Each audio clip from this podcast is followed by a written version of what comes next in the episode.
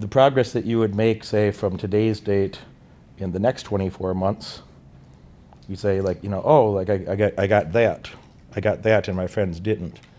No, actually, you got that, but if you looked at the whole, at the end of your life, if you went to the end of those, this, the time that you have, that's going to be your life, you know, that's a much bigger number, just say mathematically, in terms of think about finance of like if you got to compound something for 50 periods, you know, period one and two versus period 49 and 50 are tremendously different, tremendously different numbers, tremendously different numbers, you know, and for every year of your life, you were a couple cycles ahead of where they could even possibly be, which of course, if they didn't go with you now, they're not going to go with you later anyway, and so on and so on. So, you know, Warren Buffett started trading stocks when he was 11. Warren Buffett wasn't popular. Nobody knew who the fuck Warren Buffett was until around 1990. Warren Buffett was around 60 years old before he was, you know, like famous. Before you'd call him, you know, you, you could argue, he, was he 57? Was he 61? But you know, around that time in his life, the late 80s, early 90s, was when Warren Buffett started to become famous as like really standing out as an extraordinary investor. He's 90 today. Right now he's 90. So, you know, he, he didn't, uh, the money he made between age 11 and 13 was probably very negligible relative to the money he would have made at, you know, for any couple year period at his 50s, 60s, 70s, 80s, et cetera, you know.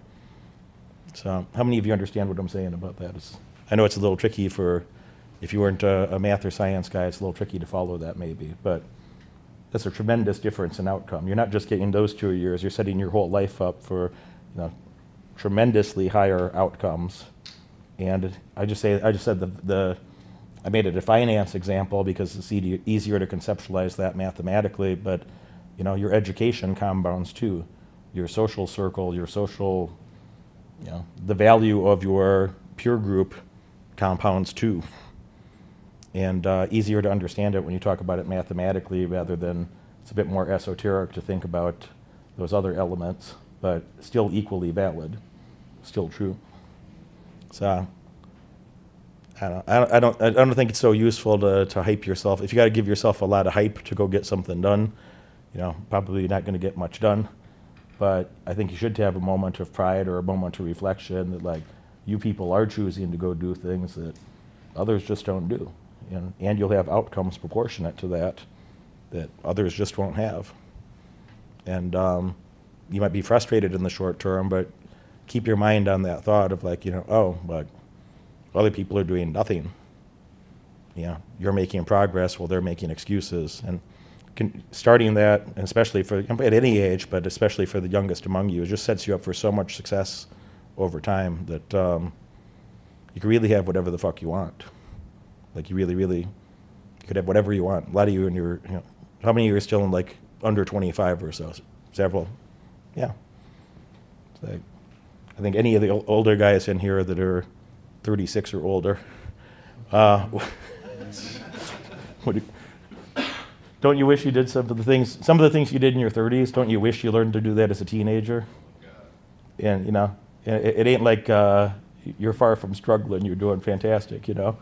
But I have those thoughts sometimes. Like I, I, wish any any moment of wasted time from my youth, I wish I was doing some of the things I was doing in my 20s instead, and you know pulled that forward. You know, it'd be hard to actually. You know, you think through the. Well, if you if you played the game that every idiot plays, which is uh, not a very useful thought experiment in, in many ways, but I think a lot of people have done this. Like, if I knew now if I knew then what I know now, and you know, imagine the, you know various investments you could have made or things that uh, if you could go back if you could go back one year right now, and then relive the last year with your current knowledge, but just one year ago, you know the you couldn't help but make you'd make more than a billion dollars. You make over a billion dollars if you if you know the timing and sequencing of various things. You'd make more than a billion dollars. You have no trouble doing that in a year. So even if, even starting with where, whatever your current net worth would be, it would be over a billion dollars if, if you knew those sequencings and timings, even just from memory, not even looking at charts necessarily. So Um, any case, you know, the, the, that, that first thought experiment of like, you're not just getting the next couple years ahead, you're getting a couple years ahead for the rest of your life. And those last years are huge.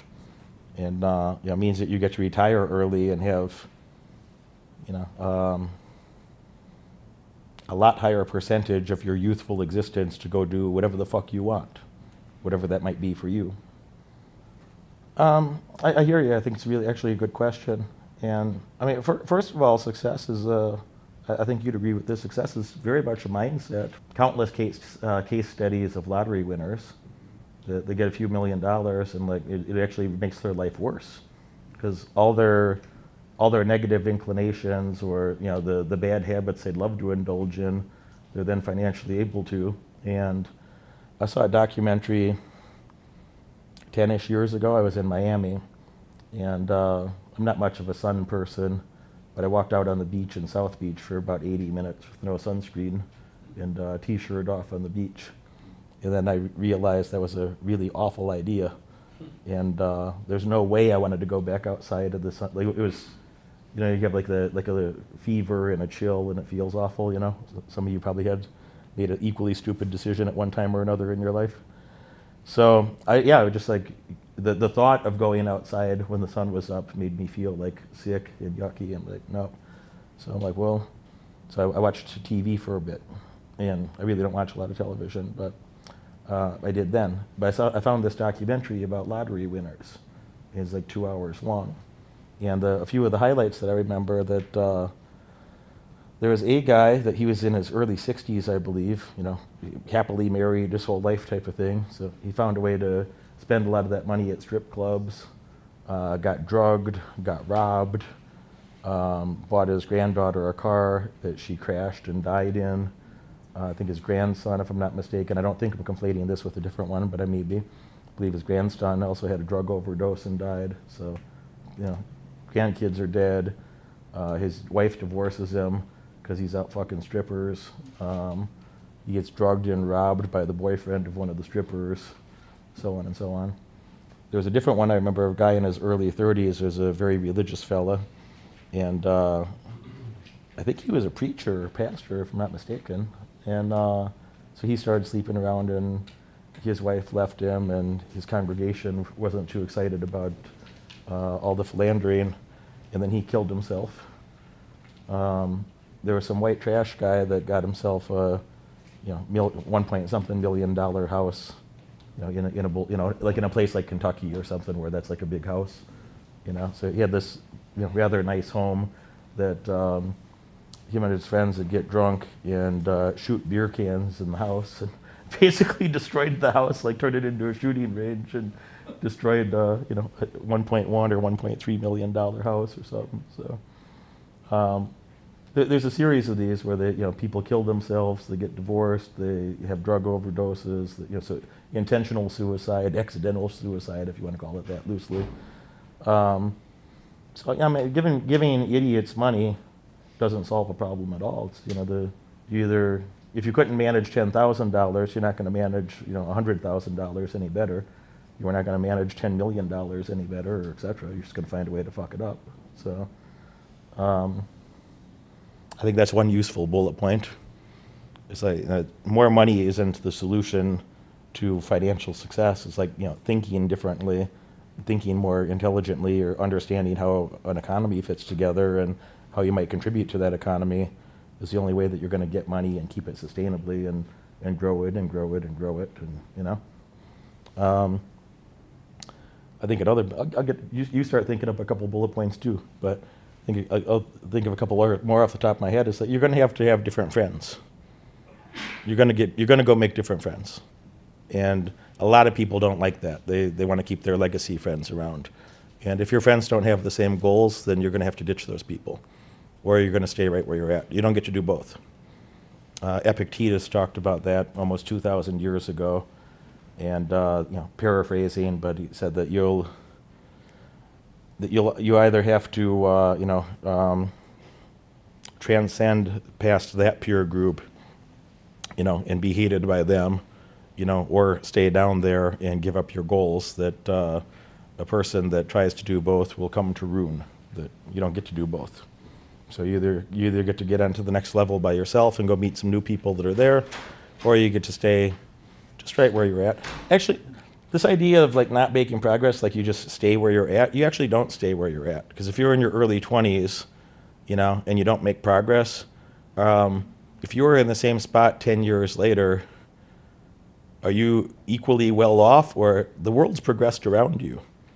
And you just lost a decade of opportunity cost of the things that you could have done. And your potentiality is forever, you know, destroyed relative to what it could have been had you been doing something industrious for that past decade. It's going to be a fraction of what it could have been. And then some people use that as an excuse to not get started then. And if you did that for two decades, your whole life is destroyed. It's just like, just forget about it. Just forget about it. So, you know, you're going to have new friends. You're going to have to, uh, I, I think it's a, I'll, I'll invoke a little Marcus Aurelian-esque type thought is, uh, you know, don't don't expect so much of life. Like it's supposed to be beautiful and you know the beautiful part if you if you could come to terms that you know some shitty things are going to happen and you're going to have plenty of struggles and plenty of obstacles and then later on you're going to die you know you'd probably be a lot happier. You know, almost certainly would be a lot happier than having you know extraordinarily lofty expectations and and then you're just never satisfied you know and a, a lot of the the stoics from I don't know, Epictetus, uh, Cicero, Seneca, Marcus Aurelius. You know, all these guys had very similar thoughts about that. Epicurus uh, had very similar thoughts about that. That uh, if you, know, you Diogenes, um, if you, you know, the more that you had a, a, rather simplified life, that, which doesn't mean fucking be poor and stupid, you know. It's like you know, have whatever the fuck resources you want to have, but don't don't overcomplicate things or don't uh, take on you know unnecessary liabilities. It's like there's no honor or nobility in taking on these unnecessary liabilities and unnecessary troubles. I had a vasectomy when I was 26 because I, I just knew I'm just like I'm not the type of person that wants to raise kids, and I always knew that. I really felt that since I was a teenager. I'm just like I never ever had a desire to have some little bastard screaming at me. Um, or losing sleep over it. Like I just, I, I just never had a desire ever, and uh, I never regretted having that vasectomy. I, have always felt, I literally think that like college and vasectomy are the two smartest things I ever did in my life. Actually, I think it's the two smartest things I ever did. That, you know, not doing one of the. If I didn't do both of those things, my life would be like way less good than it is right now, because uh, one or both of them would have fucked me up. So. He and I were waiting for uh, you know taxi Uber last night, and uh, there's an image of Tony Hsieh on a building down there, and you know we, we talked about that briefly. But you know, uh, Tony Hsieh was a friend of mine. I, I know Tony for about 11 years, and um, you know he uh, he started a company when he was a kid. He sold that. He personally made 20 little over 20 million dollars. He put in his pocket on that sale. He's about your age at that time, and you know then he uh, you know if you had 20 million bucks, would you be would you be eager to go risk 110 or more? Would you be eager to risk, you know, 150% of it and maybe go bankrupt starting a, a very high risk brand new company? Or would you be pretty okay with your 20, 20 million bucks at your age? I'd probably go for it. And you know, easy to say. And also, that was that was uh, you know 23 or so years ago thereabouts. So uh, you know, if you think about inflation, then that's really 40 some million dollars today. So imagine being his age and you got 40 some million dollars in cash. But anyway, Tony turned that into a couple billion dollars, and he, he turned he created a company called Zappos that some of you might know, and um, he sold that to Amazon for 1.3 billion. He got he mostly got paid in stock, and then he continued to, to run the company as CEO until recently, and um, you know with his Amazon stock also appreciated quite a lot over time. So. Um, you know, I, they used to have an office in, in Henderson. Uh, I've traveled with Tony. He's, we've been in Miami together. We've been in D.C. together. We've been in. He walked me through his office in Henderson. You know, personally, the new office that's downtown in the neighborhood we've been hanging out in. I've been on Tony's private jet. I've been to several of you know, two of his homes. Um, so we, we had a a, a relationship.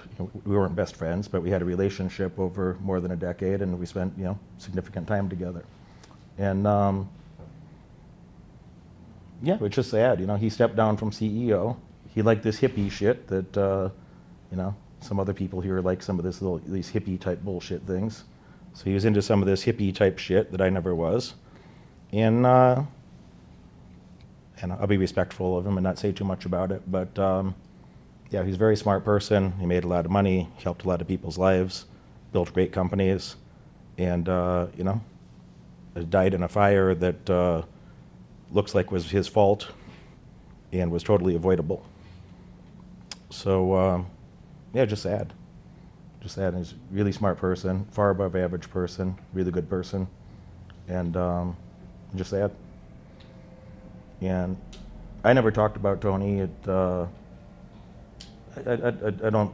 There's a lot of people that I've spent time with that I don't say their names, but I don't think it'd be inappropriate to do that at this time, and it'd be easy enough to document our relationship together. Besides that, but uh, Owen's aware of that. His business partner is you know, well aware of that, et cetera, and you know had a lot of the same experiences together. But um, yeah, I mean, the, to to your point, that the guy made a couple billion dollars and still found a way to kill himself, you know, decades early. You know, 35 years earlier than necessary or you know than expected. You know, so I, I think it's fucked. So I don't know. I I'm not a fucking. Uh, I don't. I don't give a lot of you know fitness or health advice, but when I see people that think it's like a a good thing to be casual drug users, which inevitably a few people in this room, which I don't need to put you on the spot, but you know who you are they think, you know, oh, it's okay, it's fine if I just do this a little bit or that a little bit or party a little bit. I'm, I'm sure Tony thought it was great too. Thought it was just fine. Sure, he thought it was fine. So, and then until something happens in your life, and that becomes a, you know, a management tool, an emotional crutch. In, instead of having that independent locus of control, you're leaning towards substances to get you through uh, an emotional time in life and that's how it worked out for him. And he's not the only story of people that have done that. Numerous people found ways to kill themselves early because of drugs or too much alcohol. So I'll, I'll add that to the list that that's not going to help your success in any major way.